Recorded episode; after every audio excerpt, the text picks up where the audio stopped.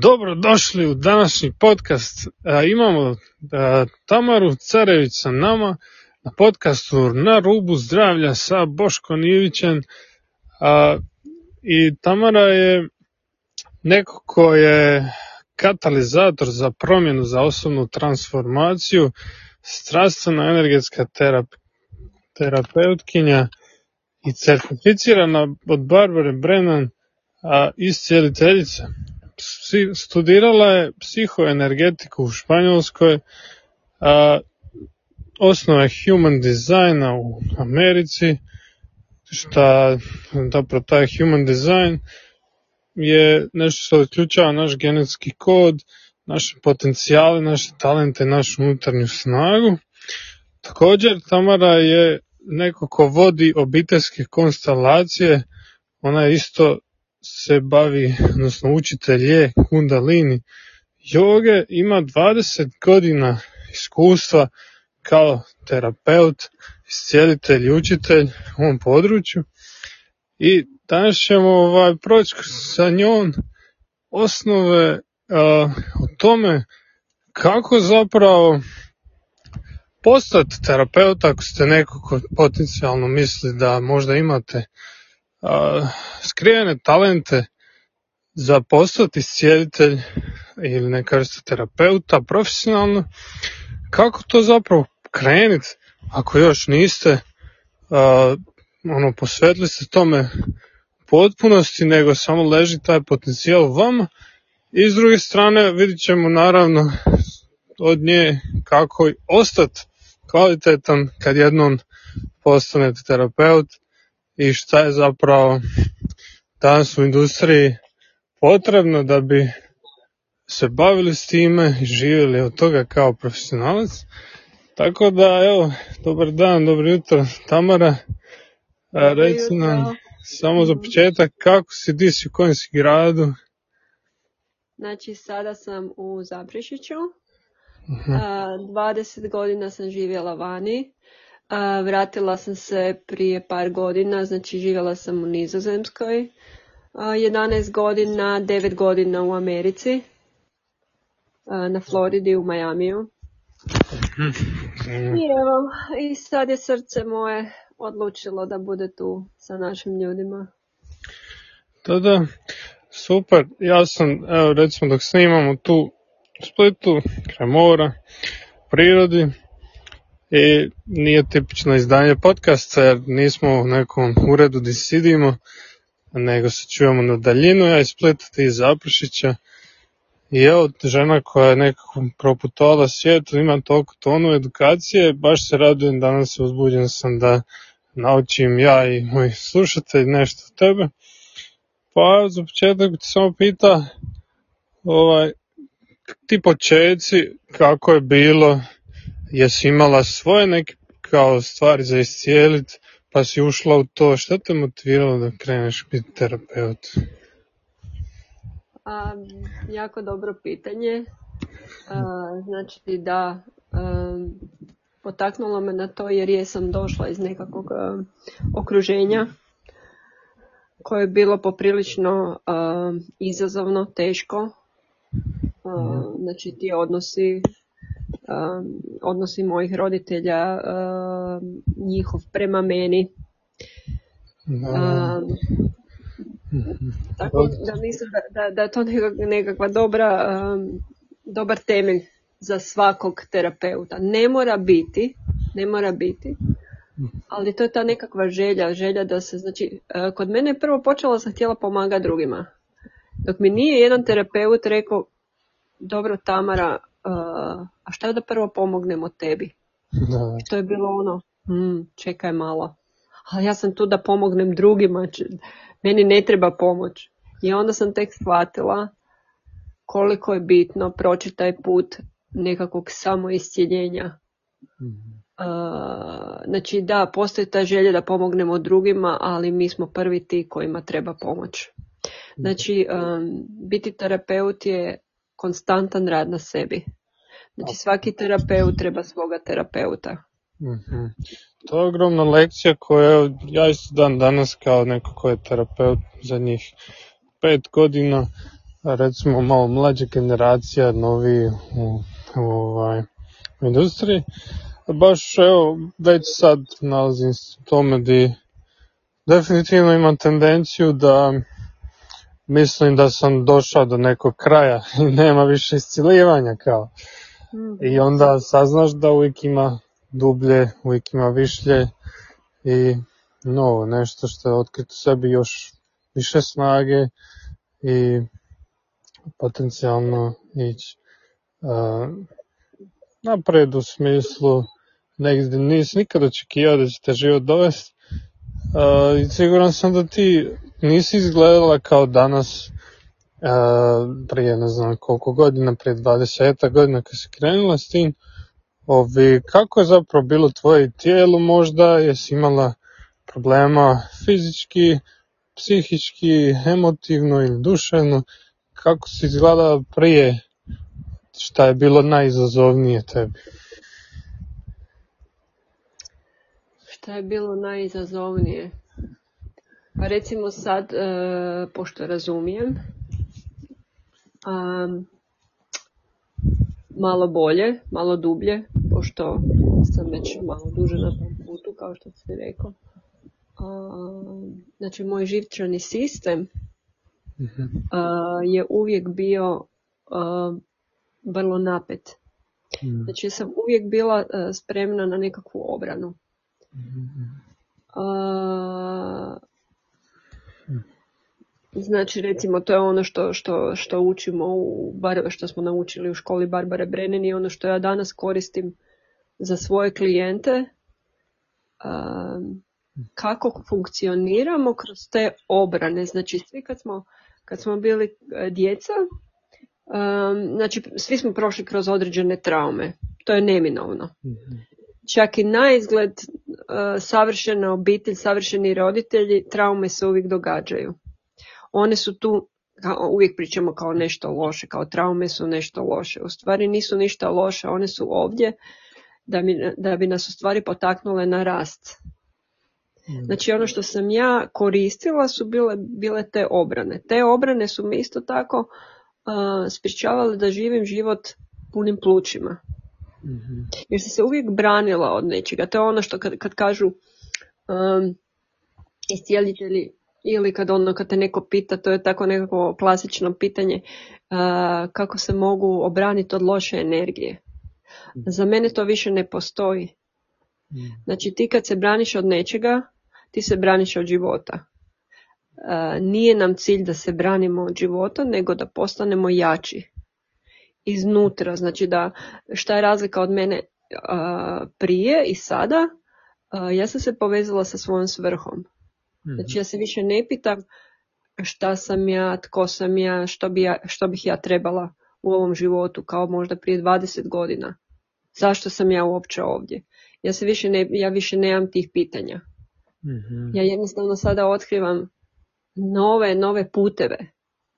Ali sam duboko ukorijenjena u sebi, znam tko sam, znam zašto sam ovdje i znam koja je moja svrha ali to su duge godine rada. To su duge godine rada. Da.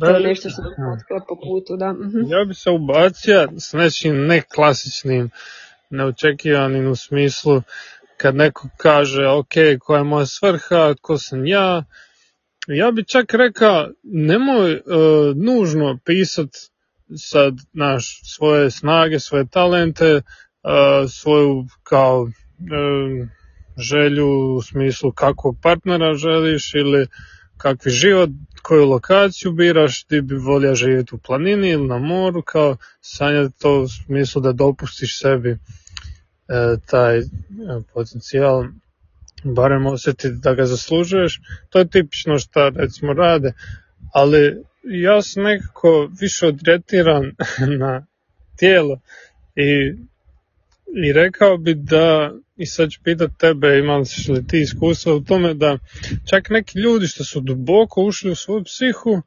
još uvijek nemaju fizičke te prakse i ne znaju tko su u smislu njihovog jutra, dana, noći, bioritma, gdje ako gledamo um, tijelo raspodijeljeno po čakrama ili segmentima, energetskim centrima, di recimo ta šesta čakra u glavi, uh, barem po mom nekom ovi, učenju sistemu, bi bio bioritam i sad čak i uspješni ljudi često ok, naš atraktivan san ili žensko muško kogod, imam partnera, imam novac, imam ka neko zdravlje i onda mm, ja često vidim da opet taj bioritam je izazovan zato što smo u modernom društvu i jedan dio identiteta, bar meni, je biti u skladu s prirodom. Ja sam, recimo, sunce, ja sam mjesec, ja sam iz sile prirode. Nisam samo umjetnik, nisam samo, znaš, neko ko kreira ove ljudske stvari, nego kad zaspem, kad me nema u podsvijesti, kad sam spojen s tim nekim izvorom, i ja bi onda tu dodao da sami čin tog fizičkog očuvanja svog bioritma i zdravlja kroz neku ravnotežu je ono brojan kako sebe upoznat, postaje granice da ti ljudi ne kradu vrijeme kad ideš spavat navečer da ti ekran ne krade, očima energiju, zapravo ako zurimo u ekrane navečer, takve stvari.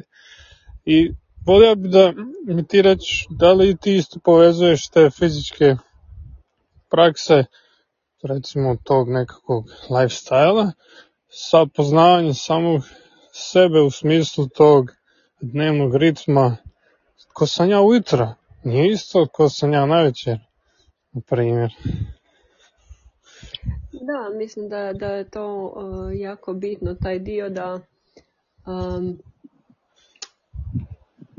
ta briga za nas, za, za naše tijelo, da nije samo ok, sad sam ja neko duhovno biće i sad sam ja tu samo da svjetlim i mislim to ne postoji. Mi smo se inkarnirali i ovo tijelo je jako bitno i ovo tijelo nas uvijek informira o tome gdje smo.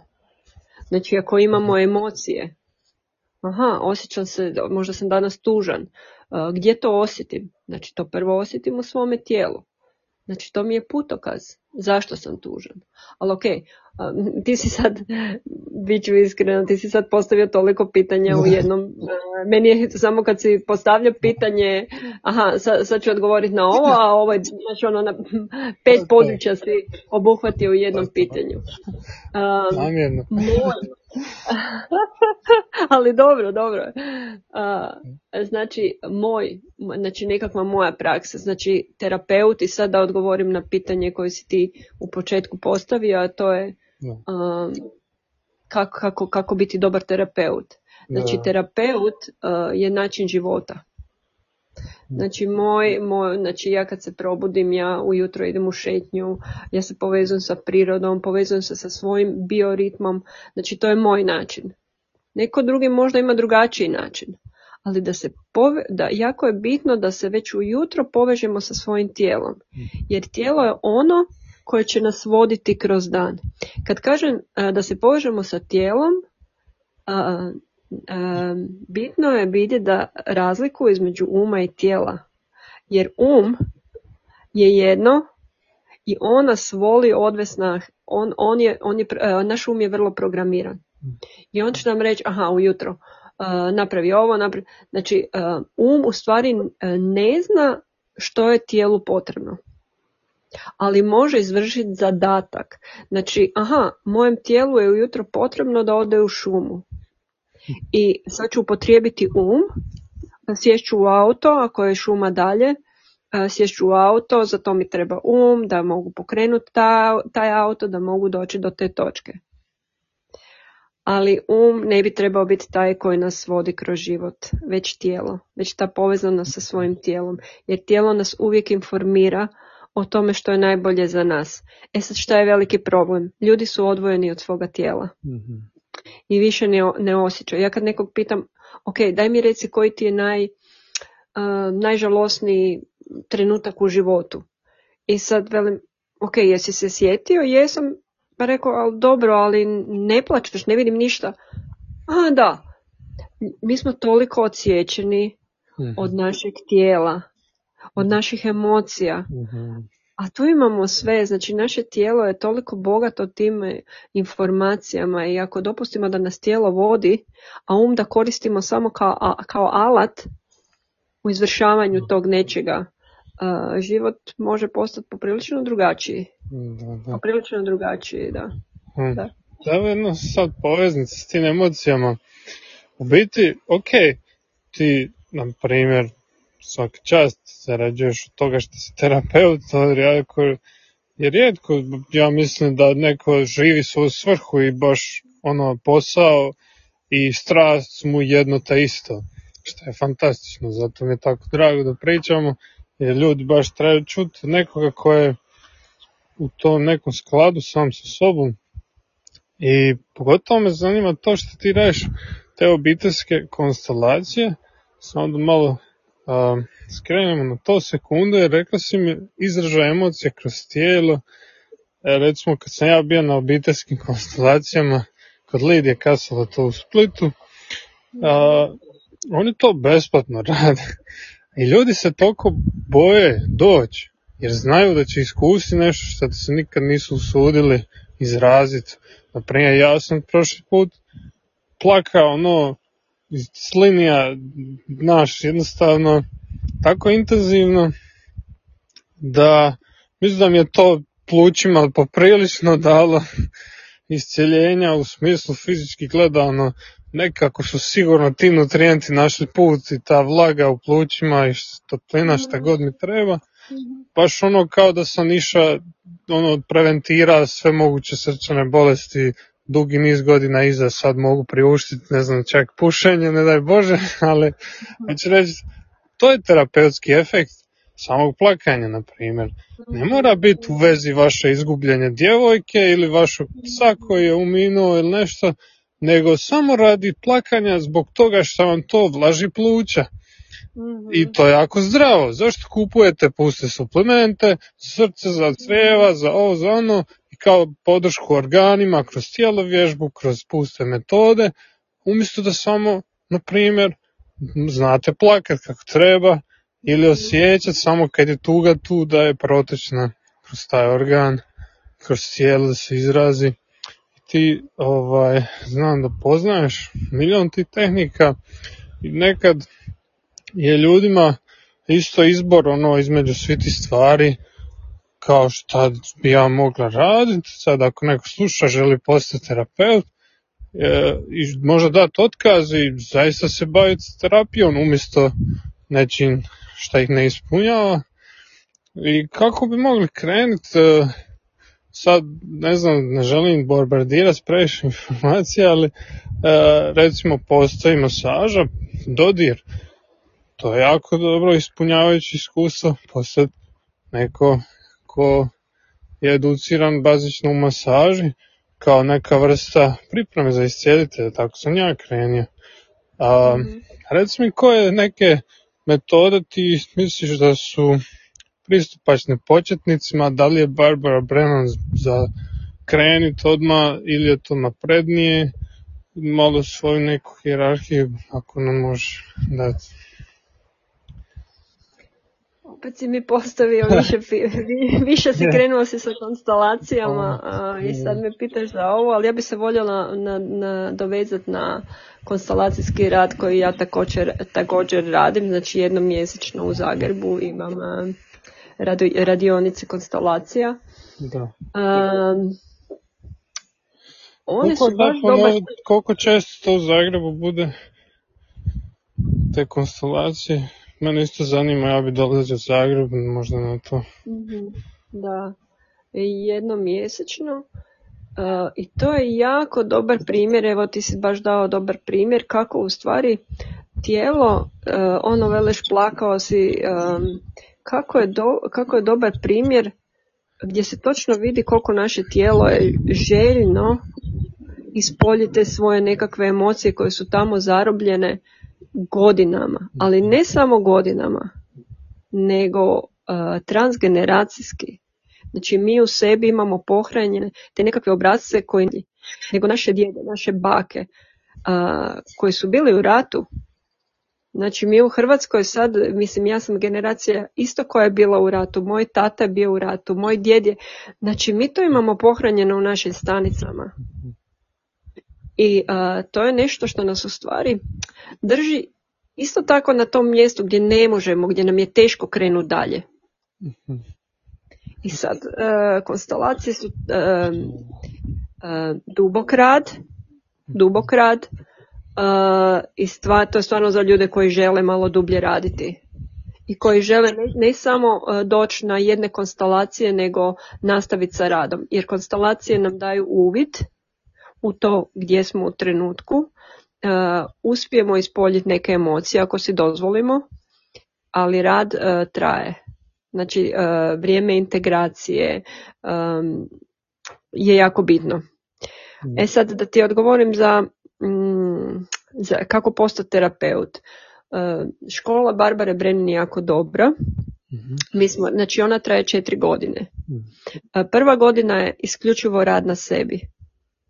Znači, dobro, rade se neke tehnike i to, ali prva godina je jako intenzivan rad na sebi. I uz to moraš imati svog terapeuta koji je iz škole koji će podržati taj rad. Uh, međutim, šta je problem kod te škole? Ta škola je dosta skupa. Uh, jedna je u Americi, jedna je, koliko ja znam, u Londonu, ne znam gdje. Znači, šta da kažem, da preporučim tu školu, uh, zahtjevno je i putovati i škola je sama po sebi dosta skupa.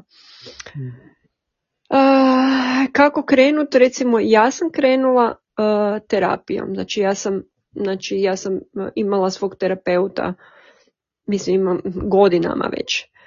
Recimo što ja imam sada, znači vodim grupu, uh, sastajemo se svake srijede u 8 sati uh i tu radimo, znači sad smo više od godinu dana i tu radimo na nekim tim svojim obrazcima, na, na tim što, što, što nam se događa trenutačno u životu, što bi željeli, i tu idem dublje onda da vidim ok, što bi želio, jer možda bi neko htio biti terapeut, a možda to niti nije za njega.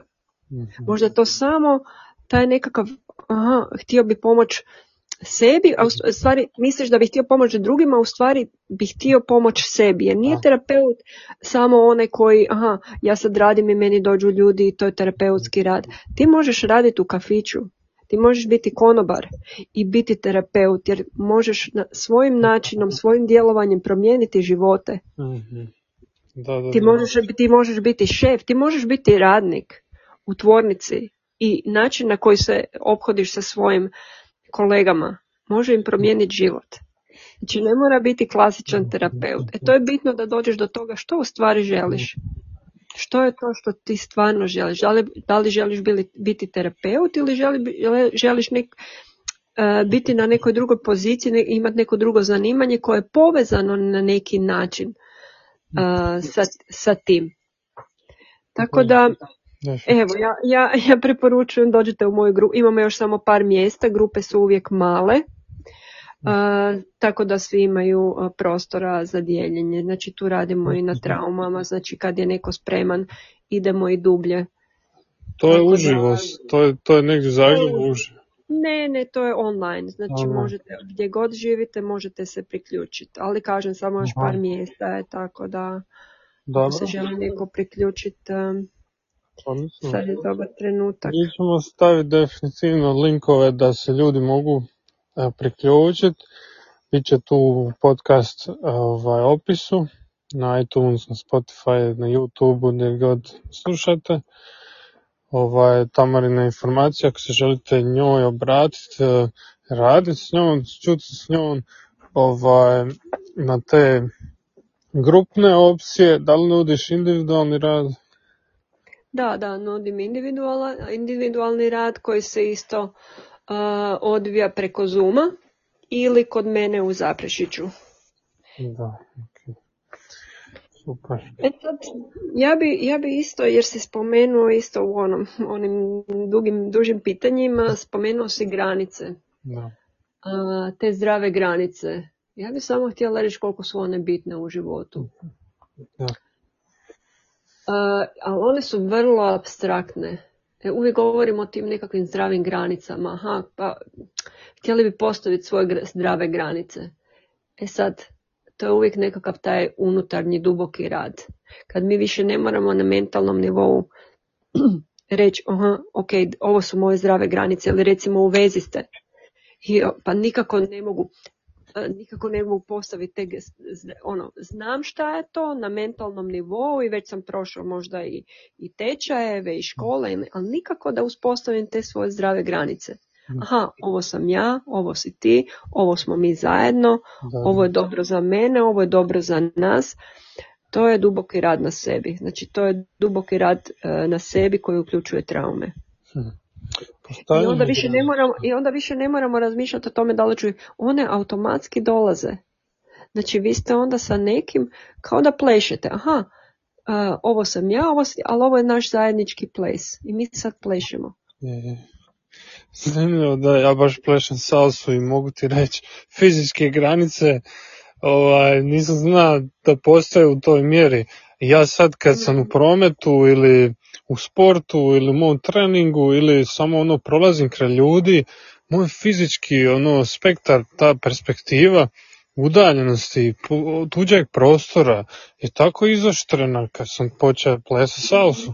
Znači iznimno me pripremilo e, nekako za jeli, intimne odnose, pogotovo jer pleše sa ženom, uh, seksualnu energiju, znaš, ono se čuvat kad treba, ne raspršavati, iskoristi u pravom momentu, u ritmu muzike, tako da definitivno ono je mogu preporučiti svima, na primjer u Splitu, pomak centar gdje ja idem na ples, salsa, bačatak i zomba i te discipline, šta ono, su nešto što je probudilo strast u mom životu i definitivno bi rekao da je iscijeljujuća energija ne samo neka vrsta fitnessa i zabave, nego integrirate noge i ruke, skupa koordinacija, komunikacija između udova i emotivni neki balans se definitivno postigne, nije to samo suhoparni ples. I definitivno kao terapeut došao sam do točke da me umjetnost jako inspirira i kao neko ko je prije bio jako ograničen u recimo identificiranju sebe sa tim višim arhetipovskim nekim jezikom. Nisam razumio kad mi je neko rekao na primjer kao ti možeš biti uh, iscijelitelj, ali možeš isto biti ok, umjetnik, možeš biti uh, ne znam, neko isto ko je žrtva, možeš biti saboter, prostitutka, ti arhetipovi što su nekako uh, meni revolucionizirali razumijevanje ko sam ja i umjetnost i biti umjetnik je nešto što rekli bi često naši ljudi, da nije profitabilno, ne možeš s tim baviti, šta imaš od toga, s tim crtanje, pjevanje, plesanje, ajde na posao.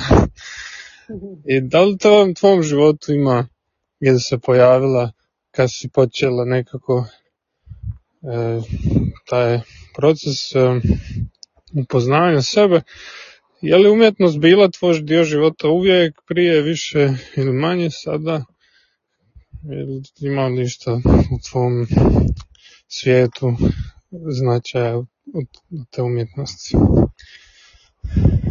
Pa recimo da, mislim da, je, da to si lijepo rekao za ples. Znači, uh, ja sam isto strašno voljela plesat. Recimo to mi je bio način da se povežem sa svojim tijelom i sa, možda sa svojom dušom. Mm. Mm, sada uživam u jednostavnim stvarima. Znači imam svoje životinjice, svoje mačkice, imam psa. Mm, uživam u jednostavnim stvarima. Uh, popit kavicu sa prijateljem, prijateljicom. Znači umjetnost je postao način života za mene. Uh, kada odem u šumu, uh, kad vidim šta je, šta, šta sve šuma nudi kad pauk, e, pau, ona mreža paukova, pa kad sunce obazi se na to. Um, znači, um, još uvijek plešem, ali sve je postalo nekako um, intuitivno. Pustim tijelo da me vodi. Aha, danas bi tijelo htjela plesat. Danas bi tijelo, tijelo htjela uh, boso hodati uh, po šumi. Danas bi htjela plivat. Znači, taj nekakav, uh, sad učim svirat gitaru, recimo to je nešto što je možda nekakva, nekakva umjetnost, nešto novo što se pojavilo. Mada mi uvijek, uvijek mi je muzika, muziku, muziku jako volim. Mm. tako da je to recimo, sada uživam u tome. Neko veli, ok, ja imam godina, ali nikad nije kasno. nikad, nije, nikad nije kasno započeti raditi nešto što vas ispunjava. E sad, uh, ovo društvo i ovaj svijet nas uvijek, uvijek se nekako potencira da radimo stvari koje će nas učiniti sretnima. Ali ja bi išla uh, jedan korak dalje, a to je da budemo zadovoljni. mm Jer uh, to je nešto puno više. To je razina više. Da. Znači, da ne, znači uh, sreća dolazi iz uma. Aha, sa, o, sad ću napraviti ovo i sad ću biti euforičan. Znači, mm, ja bih rekla da, da ja idem za nečim dubljim. Mm. Znači da, se, da, da, da, da opet ću spomenuti to da, da smo duboko ukorijenjeni u sebi jer život je takav da će nam uh, složiti stvari koje uh, ne možemo kontrolirati. Stvari će se dogoditi, neko će umrijeti koji nam je vrlo blizak. Uh, stvari se događaju. E sad, naš odnos prema tome što se događa je bitan. Da li će nas to nešto uništiti ili će nas to nešto sagraditi? Da li će nas to ojačati? Da li ćemo se još više povezati sa tim unutarnjim dijelom sebe i da li će to postati još jače? Mm. Da li ćemo biti, ti si spomenuo sam, da li ćemo biti žrtva? Mm. Ili ćemo biti oni koji uh, znaju kako se nositi uh, sa situacijama. Na kraju krajeva kako se suočiti sa životom. Jer svi imamo u sebi silu koja je kreativna, a imamo i silu koja uništava, koja uništava. I ta sila je jako jaka. Znači ja volim raditi sa ljudima kad dođu kod mene, pa veli joj, ja nikad ne bi, joj, narađe bi šefa ono zadavio, ali, ali ne, to nije dobro, nije. Ja velim, dozvoli si, ali šta bi, šta bi napravio? Daj si dozvoli, jer to je, to je jako jaka sila u nama, sila koja uništava. I kad si mi dozvolimo osjetiti tu silu, onda više ne moramo koristiti i velim to se događa na jako subtilnoj razini. Mi koristimo tu silu da, uništa, da uništimo svoj život. Jer većina ljudi kako žive svoj život nije baš e, da, da ispoljavaju svoje potencijale. To je recimo kad ljudi dođu kod mene, ja, ja, jer ja gledam energetsku razinu i tu postoje četiri energetske razine, tu postoji aura, tu postoji hara, tu postoji ta središnja zvijezda, znači ja gledam i kad ja vidim taj potencijal i kad vidim da ljudi žive samo možda 2% tog potencijala, meni je to tužno. I zato, zato, zato taj rad. I recimo u mom terapeutskom radu što je jako bitno, recimo što nas, što je, što je malo drugačiji taj holistički pristup, je malo drugačije od recimo psihologa, psihijatra, recimo mi radimo energetski rad. Znači kad meni neko dođe, ja gledam njegovu energetsku razinu, gdje se on nalazi i podržavam njegovo polje u onome što on želi. I gledam naravno obrane. Znači prvo kad neko dođe onda gledam šta koristi, koju obranu koristi. Znači po Barbari Brennan imamo pet obrana, to je psihopatska, oralna, mhm mazohistička, kruta i šizoidna. Znači svako od nas koristi jednu od tih obrana. Ali ta, ta obrana je nastala od tih trauma i e, služila, nas, služila nam je kad smo bili djeca da nas e, zaštiti u stvari jer e, nismo mogli nismo, mo, nije, nismo imali mehanizam da shvatimo da roditelji mogu raditi neke stvari. I ne kaže sad da je to pogrešno ili nešto, nije pogrešno, to je tako jer na neki način smo izabrali taj nekakav svoj put. Ali to je stvorilo uh, traume i oko trih trauma se stvorila obrana. I sad postoje tih pet načina kako se mi branimo. Samo um, ako ne, ne te obrane moramo otpustiti u jednom trenutku u životu, ali nije lako. To je taj put gdje mi otpuštamo tu obranu da bi se mogli spojiti sa životom. Jer kao što sam rekla, kad se branimo, branimo se i od života. Recimo ljudi koji imaju uh, uh, recimo schizoidni mhm. karakter, oni odlaze iz svog tijela. Mhm. Znači njima kad se nešto desi, kad ih podsjeti na tu traumu iz djetinstva, uh, oni se jedno, oni jednostavno napuste tijelo i kad ljudi dođu kod mene, kad ja gledam njihovu energiju, oni nisu tamo. Oni nisu tamo i to je, meni je to užasno tužno. mm znači, znači, znači, kako ja radim, ja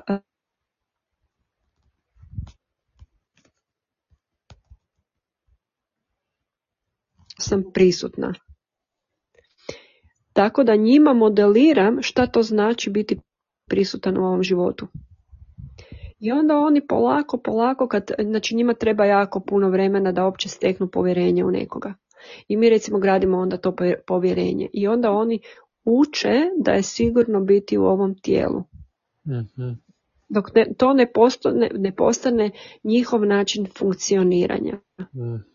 Evo recimo to je jedan od, od načina rada. I naravno tu ima to je interesantno, znači postoje te razine, razina hare, znači to je ta namjera to je ono kad smo se inkarnirali recimo u ovom tijelu i kad gledate one uh, martial arts borce kad oni razbiju onu ciglu ili nešto, to dolazi iz te, iz te točke, znači ta točka, ta točka se, na, znači to je kao, um, kao laser koji uh, uh, ima, će, ima, će, ima uh, četiri točke, mhm. tri, pardon, tri točke, jedna od tih točaka se nalaze ispod pupka, to je tantien i to je, znači to je ta naša snaga, mhm. od tu, od tu, od tu možemo svašta, znači to, to, je ta snaga, nije to, znači to nisu oni, martial arts borci nisu oni koji idu na fitness svaki dan, znači oni se spajaju s tom energijom. To je ono što, znači kad ja gledam, znači ja gledam i tu razinu hare, znači ona, je, ona izgleda kao laser, otprilike 8 mm, počinje negdje metar iznad naše glave i spušta se skroz do središta zemlje. Ona, je obično, ona bi trebala biti ravna. Nisam nikad vidjela čovjeka, mm. dobro ako gledaš te martial borce, to je druga priča. Nisam nikad vidjela ko je došao kod mene da nema isprekidane te linije, što je normalno. Mhm. Da. Ali to je jedno, jedno, znači to je ta naša svrha, to je ta naša snaga s kojom se mi želimo spojiti i želimo živjeti iz tog mjesta mhm. gdje smo se mi inkarnirali u ovo fizičko tijelo. Zamislite samo koja je to snaga gdje smo mi odlučili doći u ovo fizičko tijelo, gdje smo se mi inkarnirali, gdje smo izašli kroz majčino tijelo, gdje smo se ono izborili za to. Mhm. I, I kad se naučimo povezati s tim, znači, Znači možemo, onda možemo svašta. onda možemo, ne, možemo, ne moramo ni razmišljati šta želimo. Nego smo vođeni i smo povezani s tom univerzalnom energijom. Mm. Da, da. da. Dosta sad ti novih informacija šta evo, meni su mm, neke poznate, a neke manje tipa znam za Haru i taj skicoidni, kako se kaže, poremeća ponašanja. I ti neki obrazci šta su većinom nesvjesni ljudi nemaju pojma da najčešće oni detektiraju to u drugima i pričaju ta osoba je takva. I onda po toj priči možete vidjeti šta vi imate. Ako pričate o drugima da oni imaju nešto, mm, ja bi se zapitao u kome to leži zec. da, da. Da, to je istina, da. Da, uh, da volimo, volimo projecirati, to se zove projeciranje. Znači ono što nas najviše smeta kod drugih, možemo biti sigurni da, da se nalazi u nama. I to je, to je jedna od e, važnih, važnih stvari koje trebamo razviti kao terapeuta, to je empatija. Mhm. Znači to je neosuđivanje desit će se, desi se svakom ljudi smo, na kraju smo svi ljudi, ali to je jako bitno. Znači, to je isto dio moga rada. Kad meni neko dođe I ako mi kaže, gle, napravio sam, ne znam, ubio sam susjeda, ajde, karikiram, malo sam ono, uh, malo je jači primjer, nije mi se desilo još, ali uh, i sad, uh, on će osjetiti, znači mi se prvo spajamo na energetskoj razini, znači ja i ti prije nego što smo počeli razgovarati, mi smo se spojili na nekoj energiji, naša energija se spojila. I ti primaš moje informacije, ja primam tvoje informacije, tu mi kreiramo nekako novo polje. Znači kad meni neko nešto tako kaže, on će osjetiti, znači prvo što bi napravio čovjek automatski je povukao se. Znači moja energija bi se povukla, bi ostala šokirana, u, čekaj malo, šta? To bi bilo ono prvo.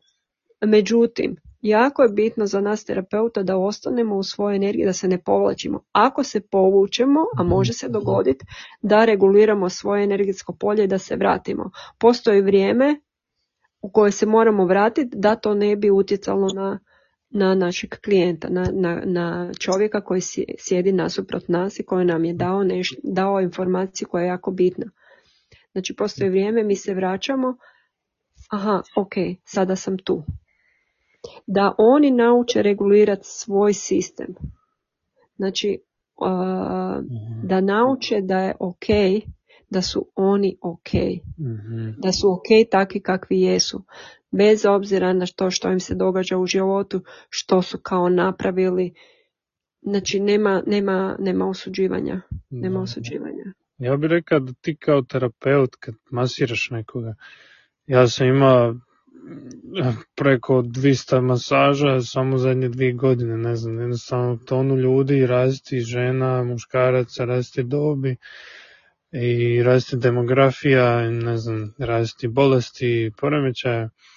Eh, većinom su to ljudi koji dolaze sa sportskim ozljedama i kao površno gledajući to se tretira na mehanički način, ali kod mene nikad ne dobiju što su očekivali, jer ja nisam baš da piše energetski iscijelitelj, nego ja sam obični maser. Ja sportske ozljede tretiram, ali u biti u meni, kao što su mi mnogi rekli, ja sam nesvjesno to razvija sposobnost, da ima neku vrstu preosjetljivosti koja me prije smetala, a sad sam otkrio da to mi u biti omogućava tu takozvanu bioenergiju ili či strunu, e, struju, pranu u tijelu da osjećam kroz meridijane i osjećam drugim ljudima, mogu je aktivirati i tako dalje. I što ti ja reći, ono je da ja sa njima, kad su oni na mom stolu, i otac i majka njihova, i sin i brat i kogod se u njihovom životu uh, ukorijenija dovoljno da im je u tijelu još uvijek, jer većina nas još nosimo DNK od roditelja i nećemo ih iskorijeniti iz naših tijela, ono da tebi majka više kao ne utječe E, jer te ona naučila stvarima i dala ti darove koje imaš, ljepotu koju imaš, boju kože koju imaš, što ti sve dolazi od majke oca, tvoja snaga, Uh, ako si sportski tip, ono, nisi ti baš samo trenira, nego si ipak genetski dosta toga možeš reći da smo blagosloveni i ponekad imamo oca i majku u našim tijelima, obrazcima kretanja, i onda kroz glas tuđi čujemo njih. I ja kad tako masiram, definitivno sam svjestan da mene osoba gleda kao da sam ja njemu tata. kad mu kažem lekciju ili majka kad ga njegujem i tako dalje. I te uloge moram igrat svjesno, moram biti. Ako ja, ja Boško Ivić nisam još neko ko ima sina ni kćer, E, nisam biološki nekome otac, ali ja se cijeli život pripreman za tu ulogu oč, očinstva. Ja jesam već otac ako imam biljku pa je zalivan, ako imam klijenta pa ga njegujem. Ja igram tu ulogu i ja jesam taj arhetip i svaki muškarac je potencijalni otac i onaj zauvijek ostati u ulozi samo sina ili ulazi nekog tako, a, rekao bi, djeteta, a, je baš nepreporučljivo. I zato recimo obsesija oko seksa je tu zato što ti moraš stvoriti to potencijalno što ćeš možda biti sutra. znači možda ćeš biti sutra otac i onda mi to želimo izraziti, taj naš potencijal, e, što nas u isto vrijeme može pregristi, možemo izgoriti te ambicije, jer ako mogu biti sutra milionaš, onda mogu biti jako arogantan zbog te činjenice da, da stvarno ima potencijal, ali zbog te iste činjenice mogu biti opsjednut s poslom i nikad stat radit na večer, gledati u ekrane, koliko god ovaj, mogu potencijalno zaraditi, privući još klijenata, pa privući ovog onoga, uh, partnera, ovaj, onaj kuću, imanje, ovo ono, čak i posadit. I dobre stvari, opet ne valja pretjerivati sad svoj potencijal nekako a, rekao bi izgoriti u toj ambiciji što definitivno se meni znalo dešavati. Um, kad oživi neka iskra da brzo plane i onda ne traje dugo. Zbog tog nedugoročnog načina gledanja sebe u smislu kao ne samo ja, nego ja i moj planet, ok, di će sutra biti ta generacija kako ja pridonosim nečemu što traje, ako posadim stablu, šta je orah, treba će mu 5 godina da samo dođe do plodova. I da li vi planirate uopće šta ćete raditi za 5 godina, 10 godina? Ako se stad na poslu koji nije a, iznimno dobro plaćen, zašto ne bi mogao biti to posao kad bi dali potencijalno otkaz kasnije, prvo se educirali, išli na osnovne tečajeve ili čak još bolje, ne treba vam certifikat da budete terapeut, nego budite iscijeljena osoba.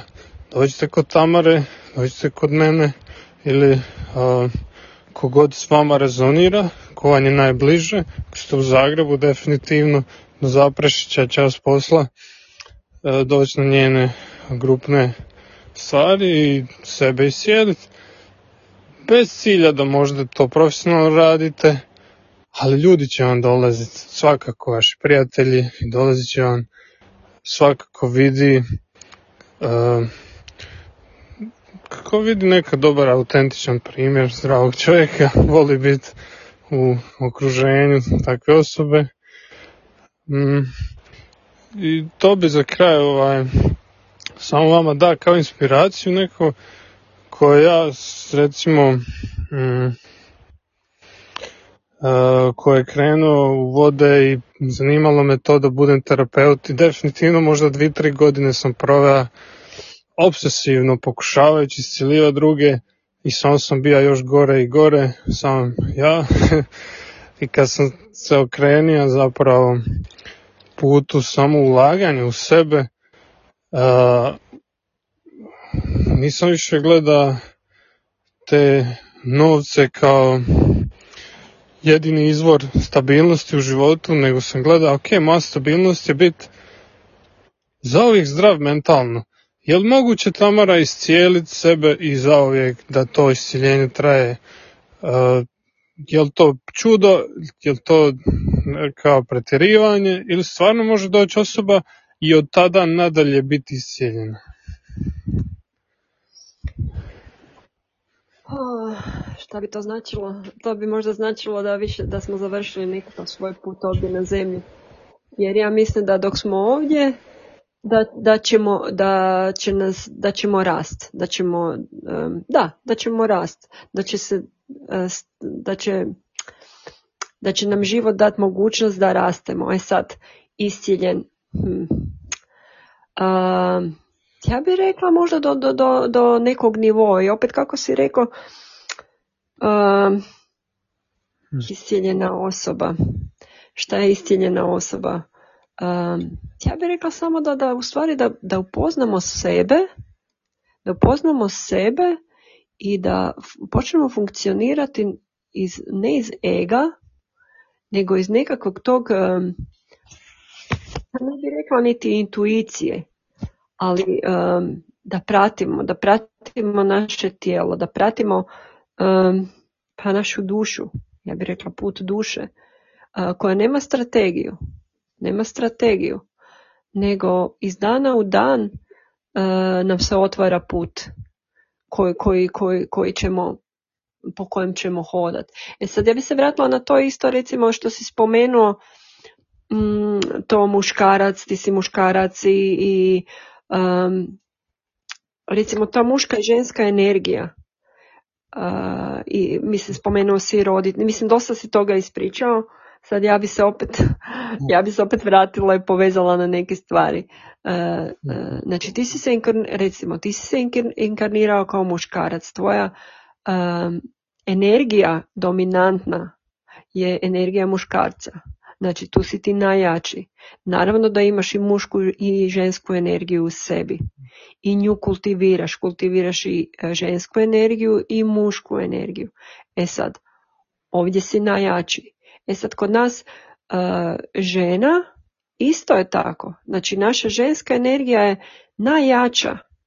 Znači, imamo mi i mušku energiju i naravno da postoje situacije u životu um, gdje ćemo je koristiti gdje će nam dobro doći.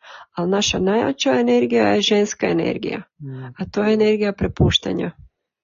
Mhm.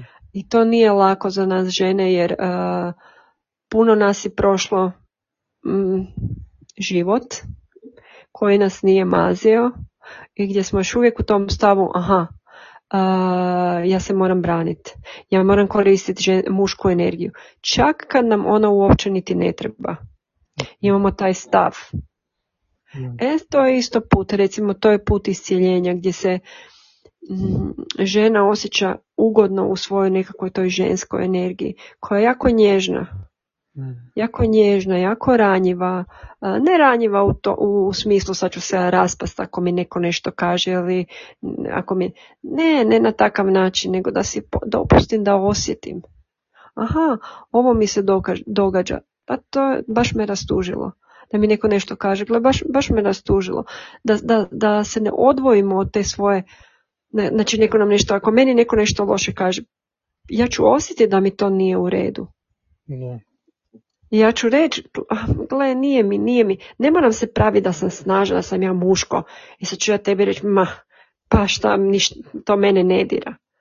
Dira me, ja ću sebi priznati da me dira neću se raspasti jer imam tu energiju koja je, imam i tu mušku energiju koja će podržavati tu žensku energiju u meni. I onda kad smo u vezi, onda se isto možemo osloniti na tu mušku energiju.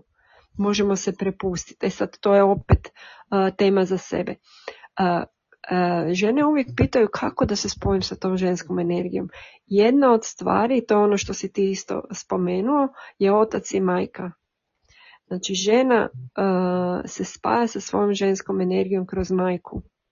Jer majka je transgeneracijski spojena sa energijom uh, svoje majke i njena majka sa njenom majkom. Znači to su generacije žena koje su bile jako snažne. I mi kad se spojimo sa tom energijom, to je, to je, to je, to je velika snaga. Uh, kako se spojimo? Kroz majku.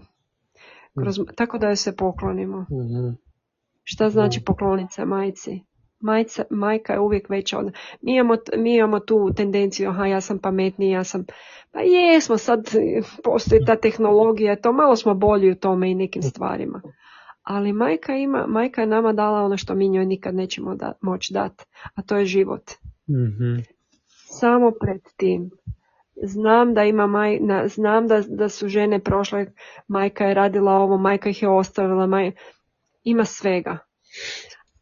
Samo tome, samo da se poklonimo pred tim da nam je dala život. Da, da, da. I, i, tu se, I tu se već spajamo sa tom energijom. Naravno, tu se isto može raditi na odnosu sa majkom, znači jako bitan odnos sa majkom za žene. Naravno, i i, i odnos sa, ocom, sa, sa ocem, naravno isto jako bitan i tu je isto takav rad. E to nije lako. Nije lako jer naši roditelji nisu bili savršeni roditelji. Mm. Tako da to, to, to, nije, to nije lako, ali to, to je rad. Ok, To je rad. reci mi sad za kraj, E, ovaj, sad, e. jo- još, još jednu stvar bi rekla u vezi, u vezi, no- u vezi novaca. da, A, znači ti si rekla, aha, ono, kao kad stvaram i, znaš, da ono, da ne budeš, da te to kao ne, ne, ne preuzme i to. Znači, a, to je isto jedan znak, i sad ću se vratiti na ono prvobitno pitanje, kako znamo da smo se donekle iscijelili. Kada počnemo stvarati iz a, različitog, iz a, drugačijeg mjesta, ne iz ega. Kada kreacija dolazi iz totalno drugačijeg mjesta, sad recimo energetski mi znamo i koje je to mjesto, tu postoji ta središnja zvijezda u nama koja je e, izvor kreativnosti. Ako stvaramo iz ega, to nam neće donijeti zadovoljstvo. Recimo imamo imamo slučajeve e, slavnih glumaca, pjevača i vidimo ono dosegao je nekakav vrh karijere i onda se ubio. I onda vele ljudi čekaj kako kao to, to mu je bio san, to mu je bilo on je mislio, oni su mislili da ako dosegnu to nešto da će se osjećati sretni, ne se, nego zadovoljni. To se nije dogodilo. To se nije dogodilo mhm, jer nije stvarano iz mjesta, iz tog nekakvog iscijeljenog mjesta, ako takvo mjesto postoji. da, Znači nije došlo iz tog, iz, iz, iz tog, iz te, e, iz tog, e, recimo, ja bih rekla sad na energetskom nivou, mada ljudi ne, ne razu- neće razumjeti središnje, znači iz tog nekakvog mjesta zadovoljstva, znači tog nekog ukorijenjenog mjesta iz sebe, znači kreativnost koja je došla iz, iz, iz naše nutrine, ne iz uma. Znači ego uh, će nam uvijek dokazati da ono što smo stvorili, da to nije baš ono što smo stvarno htjeli. da, da, da. Zanimljivo. Dobro, ovaj put ti mene pre, preplavila. Sa svačim što mi je dirnulo me dosta toga, ali teško mi se nadovezati jer e, u biti sad mi je cilj kao samo završiti e, naš i na kraju ostaviti e, naše slušatelje sa nekim pozivom na djelovanje, na akciju, da pa već smo im dali po opcije i vidit će opet di mogu doći e, kod tebe na tvoj rad i isto tako ja ću podijeliti um, moć tih obiteljskih konstelacija i malo inspirira naše slušatelje da ovaj, istražuju i dalje. Um, te stvari s, čim se mi bavimo i ako ste nas slušali do sad mislite ok, wow, znaš, ne samo da u Hrvatskoj na Balkanu, nego svugdje ima ogromno i tržište i može se i raditi kao terapeut, ali bitnije od toga e, te blokade, trošenja, zašto je skupo tako, energetski tretman, ono jedan na jedan, većinom to nije kao masaža, jer masaža ti košta 10-20 eura, naćeš ti nekog da te izmasira za 20 eura, to ćeš uvijek naći. Ali koja je razlika onda Tamara kod tebe kad dođu ono, od obične masaže i zašto je to uvijek i trebalo bi biti zaista je, malo je skuplje, znači ti ćeš morat platiti ako želiš raditi s Tamarom e, kvalitetnu cifru jer ćeš dobiti nešto što nije obična masaža, nego kako bi ti rekla da ovaj a, to razlikuje ti tvoji tretmani od ovih najobičnijih. Pa ja, pa ja, ja ti mogu prvo reći na toj nekakvoj energets- energetskoj razini.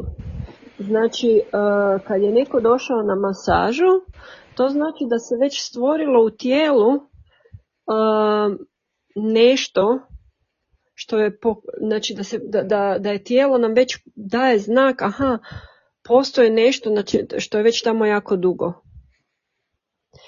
Da. Nešto što je jako dugo, znači um, uh, nešto što nam ukazuje da nešto, nešto na, na tijelu nije, da nešto iznutra nije kako treba.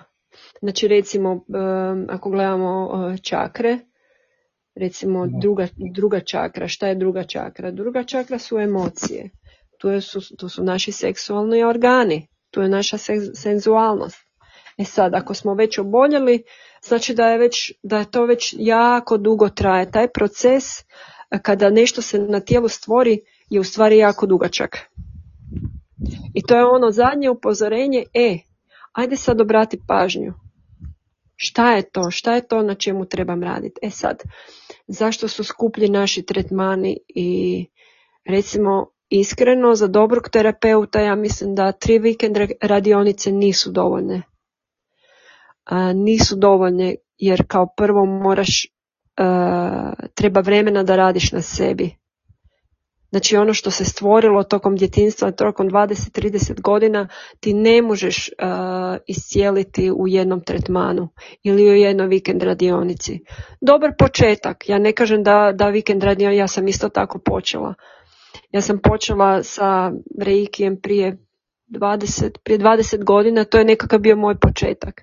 I to je bila nekakva razmjena. Znači postoje, postoje isto, ako nemate novaca, postoje ljudi koji mm, će imati radionice gdje će postojati razmjena, gdje postoje, znači može se početi, ali recimo uh, moja cijena je takva, nekakva regularna.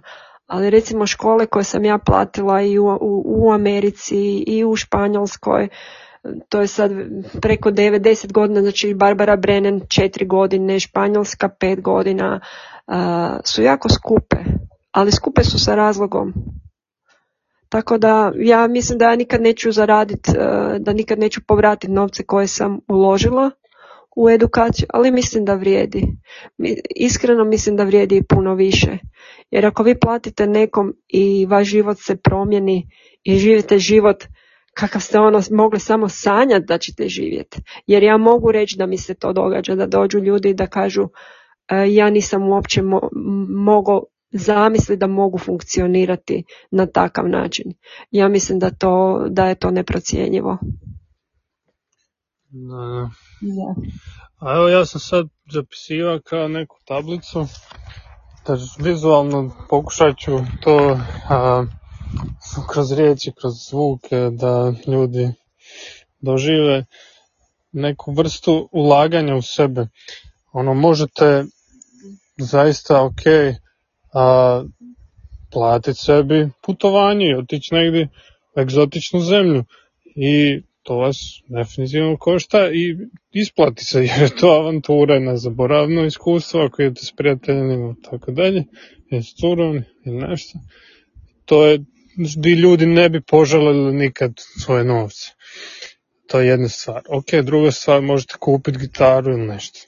Super, to će vam, ako je koristite, djelat odlično na život i balansirati vaše aktivnosti racionalnih i iracionalnih e, dijelova u danu, znači što radite sa sobom i koordinirati vaše ruke, svašta nešto.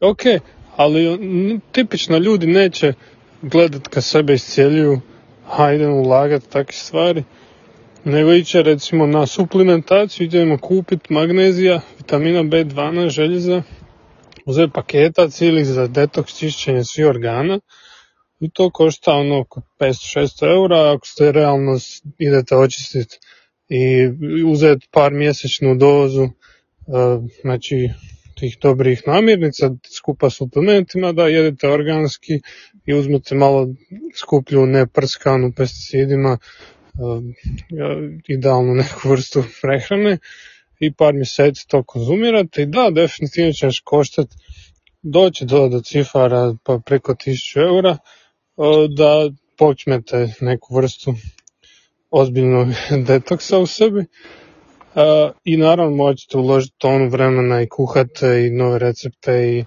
i frustracije i vjerojatno i odustati jer malo ko danas zna sebi očistiti na primjer crijeva. E, ljudi pokušavaju sami takve stvari. E, da, financijski je teret, vremenski teret ako niste u kuhinji e, ono baš vješti, nemate možda partnera da vam kuha i tako dalje ok, hranu možemo iscijeliti, ali vidimo da opet ogroman je proces. I svakom preporučam da to radi, no gledajući sad korak dalje, ići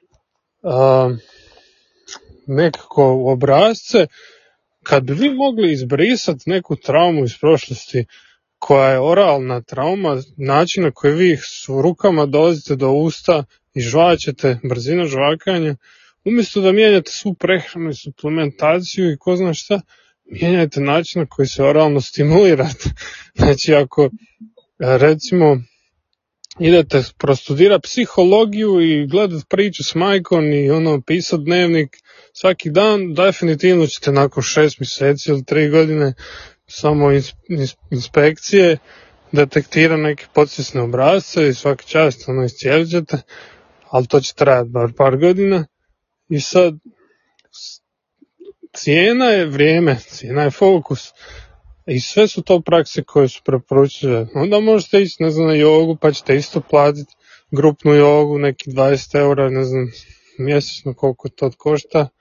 Super, ok, to je jako dobra cifra, možete to priuštiti, ali to je grupno, tu nema isciljivanja nekog individualnog, to je kao zabava i malo pokretljivost globova i nećete vi ući u prošle živote, iscijeliti neke značajne traume i lansirati se na neki nadrealni nivo gdje je Tamara danas, ona nije došla tu sa zdravom prehranom i tijelovježbom, nego Barbara Brennan je neko koji iscijelio rukama, božanske anđelske sile spušta i kanalizira kroz tijelo i poslužen nekako sustav ima kroz vježbe energetske posture i protečnosti, što ne dolazi samo od nekih kao zdravih navika, nego od učitelja, mentora, godine rada.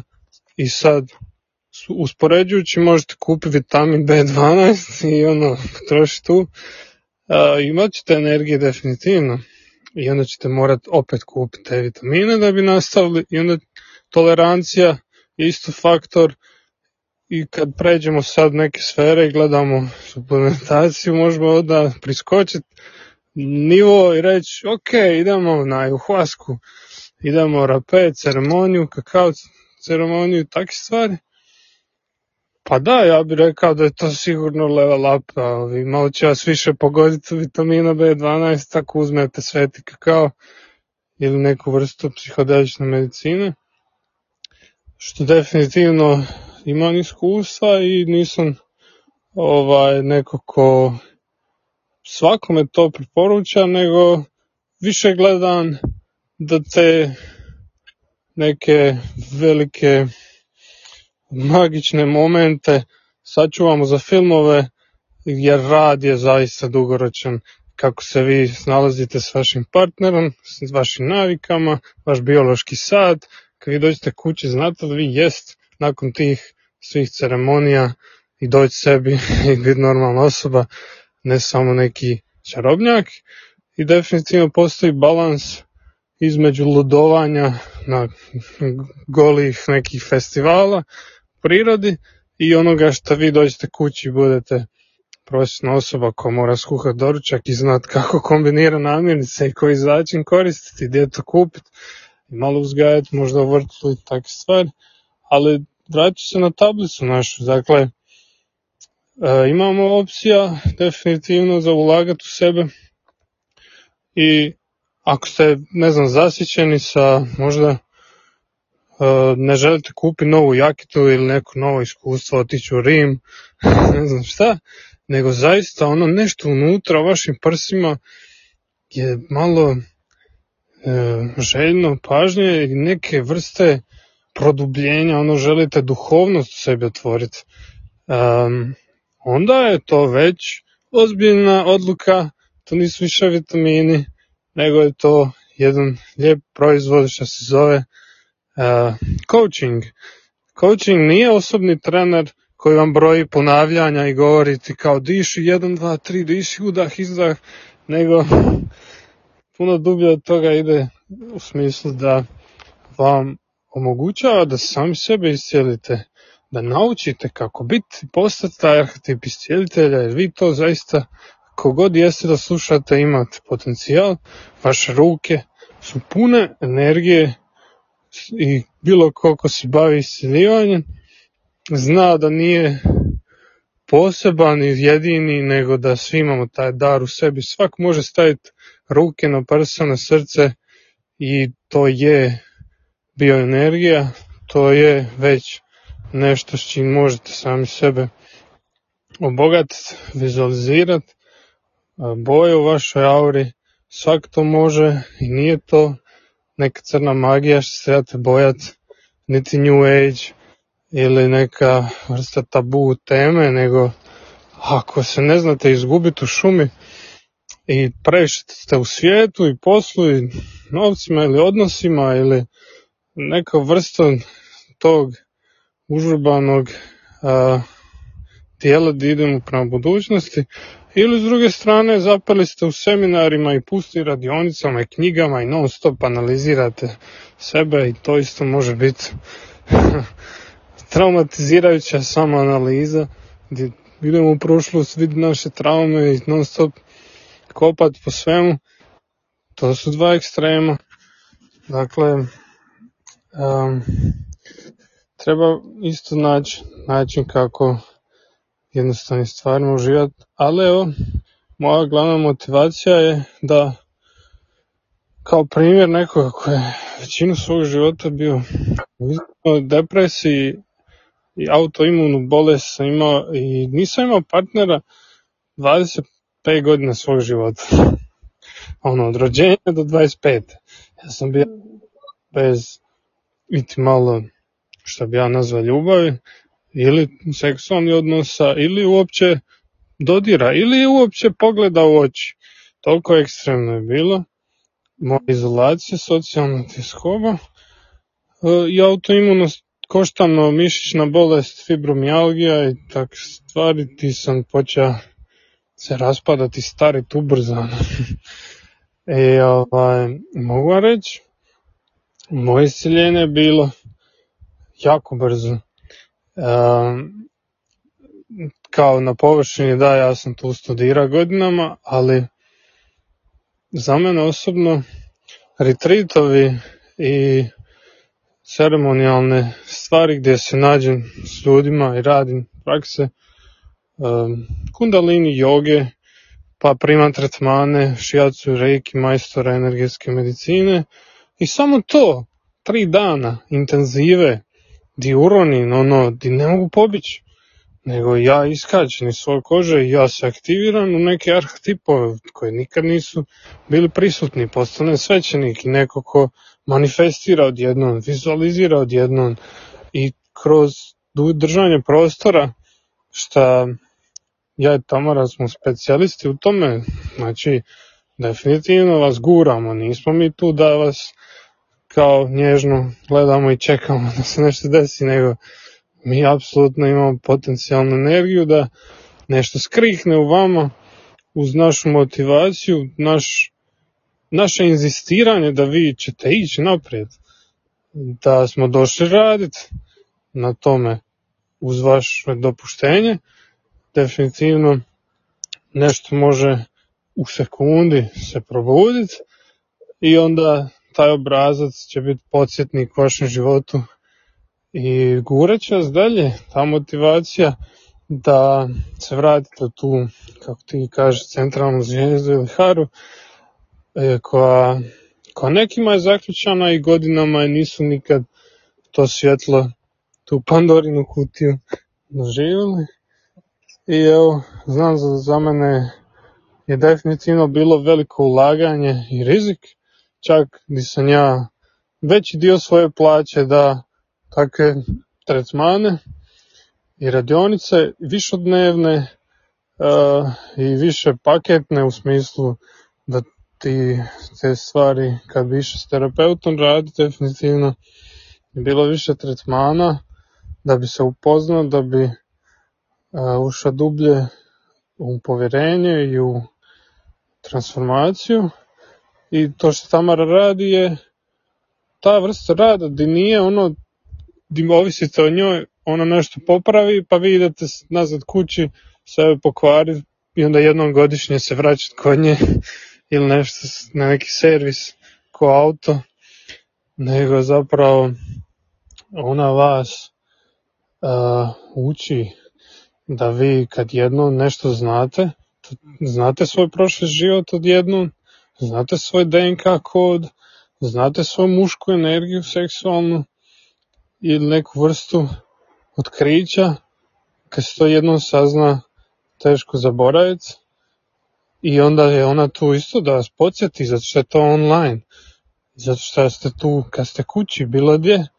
I kriza je, pa imate nju, jer ste dio njenog coaching programa. I koliko god to će učestalo bude jedno tjedno, većinom su tako Zoom pozivi. Jel možeš reći malo strukturu tog online tvog programa? A, taj online, to je jako jednostavno. Znači mi se sastajemo svake srijede od 8 do 9.30 i onda ljudi najčešće počnu sa nečim što ih muči u tom trenutku u životu.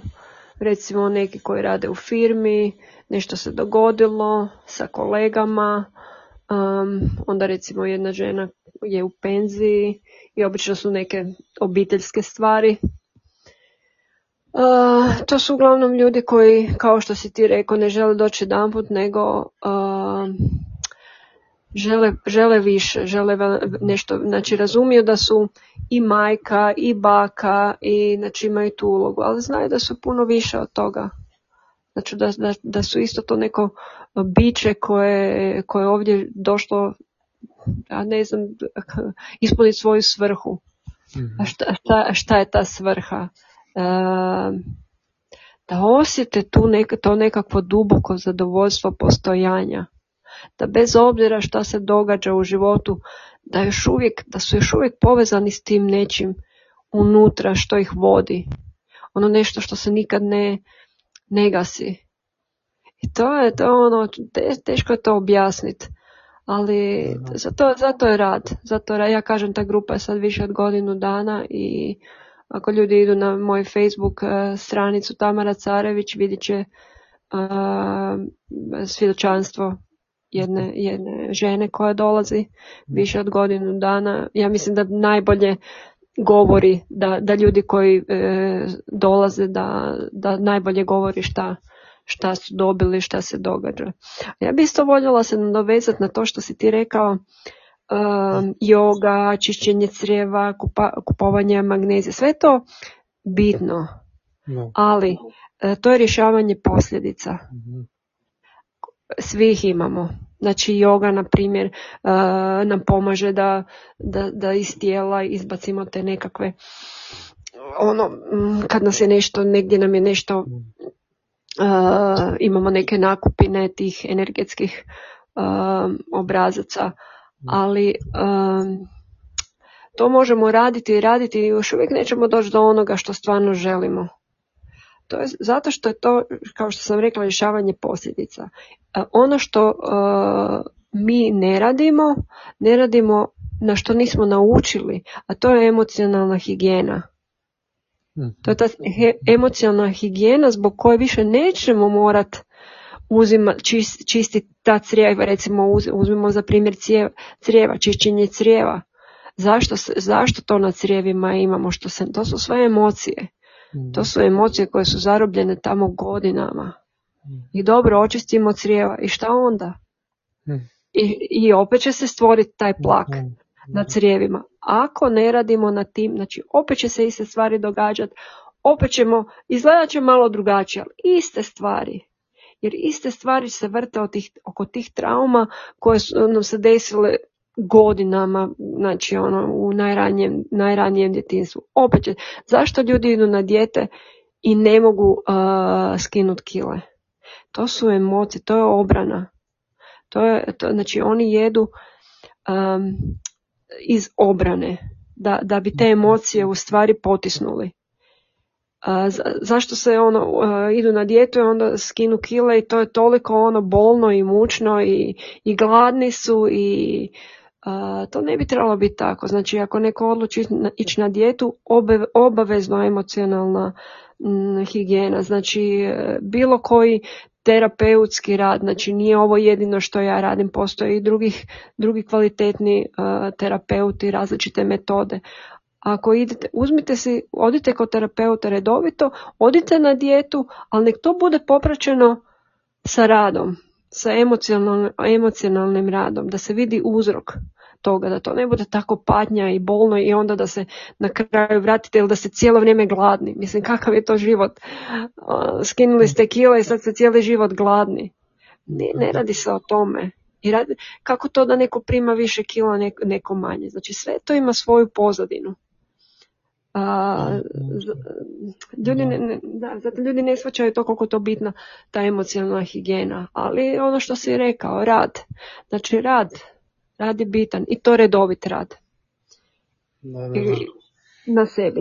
Da, mislim da je čak a, rad na sebi a, najpotentniji postao nažalost online. nažalost jer ne volim ni ja baš visit na tim mrežama i gledate bla, plave ekrane šta mi zapravo elektromagnetski ti uređaj 5G zračenje i sve skupa.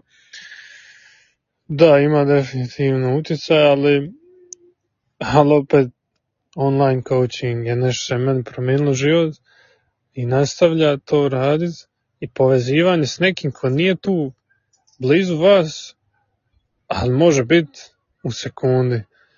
Vi možete Mhm. naći trenera koji živi u Nizozemskoj, koji živi u Norveškoj, ne znam, neko tamo Wim Hof, možete njega s njim pričat. Možete ići kod Joe Dispenza ako želite, znači svaki ima svoju cijenu. Možete sa Oprah, ne znam, sa Shakirom, ali zaista imaju svoju cijenu, ne možete baš lako doći do njih.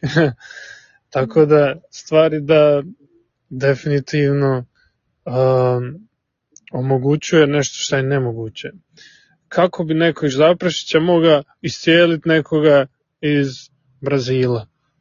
Pa nema šanse, s brodom, ono, sad ne možeš mu da masažu, ali online je sve moguće, vi ne trebate nigdje se maknuti s vašeg takozvanog kauča ili kuće, ali se možete pokrenuti dok ste u kuhinji, dok ste u tim lokacijama energetski gdje ste to vi. Vi kad izađete iz tih svih okolnosti, idete na ludo putovanje u Meksiko e, i partijate, vi ste druga osoba, vi ćete biti bez blokada i upoznat ćete nekog novoga i sve super.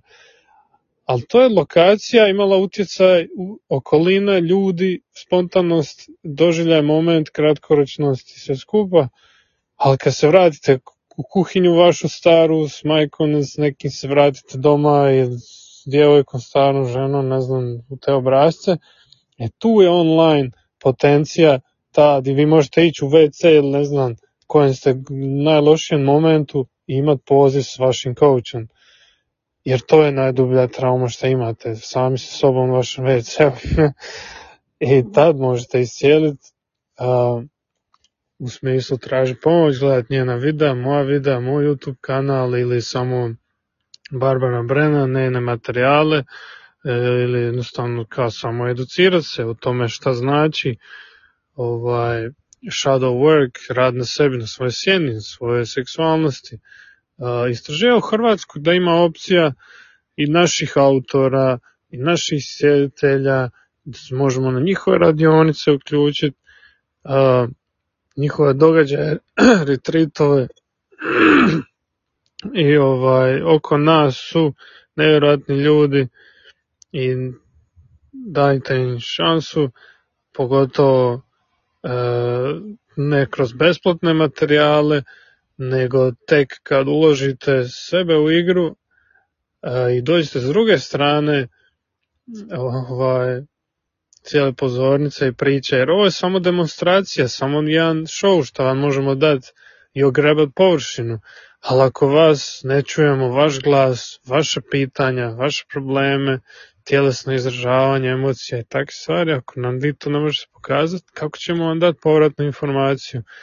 Znači dođite, kontaktirajte nas, imate na Facebooku kontakt imene i Tamare e, i mi ćemo vam možda omogućiti da drugog terapeuta upoznate, jer nije svak za svakoga možda neke kemije, takozvane smenom s njom, ali kroz nas možete upoznati cijelo pleme balkansko, prepuno predivnih učitelja, i događaja lokalnih zajednica gdje ako neko ste ko se ne osjeća da pripadate u vlastitoj državi, vlastnom tijelu, vlastito religijsko, kulturno nekom okruženju, to je definitivno iluzija.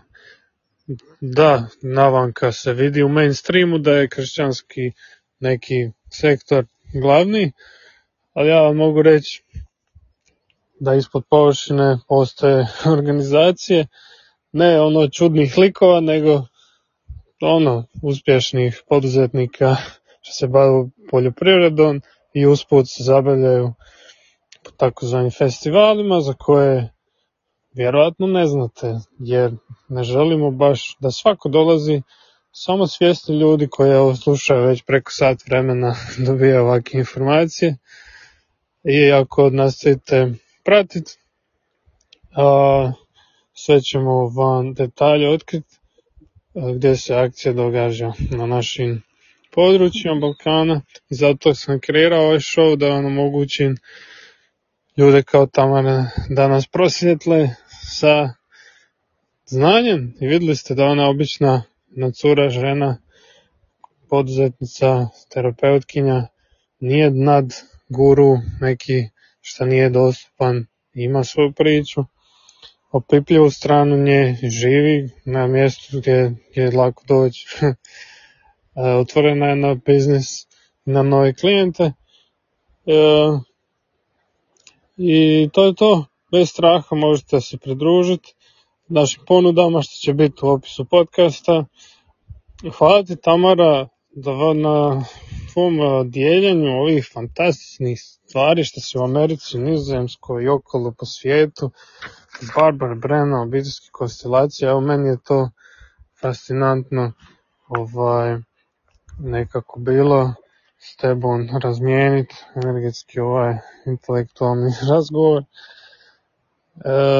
tako, hvala ti bila s nama, nadam se da se opet e, čujemo pa snimimo možda drugo izdanje.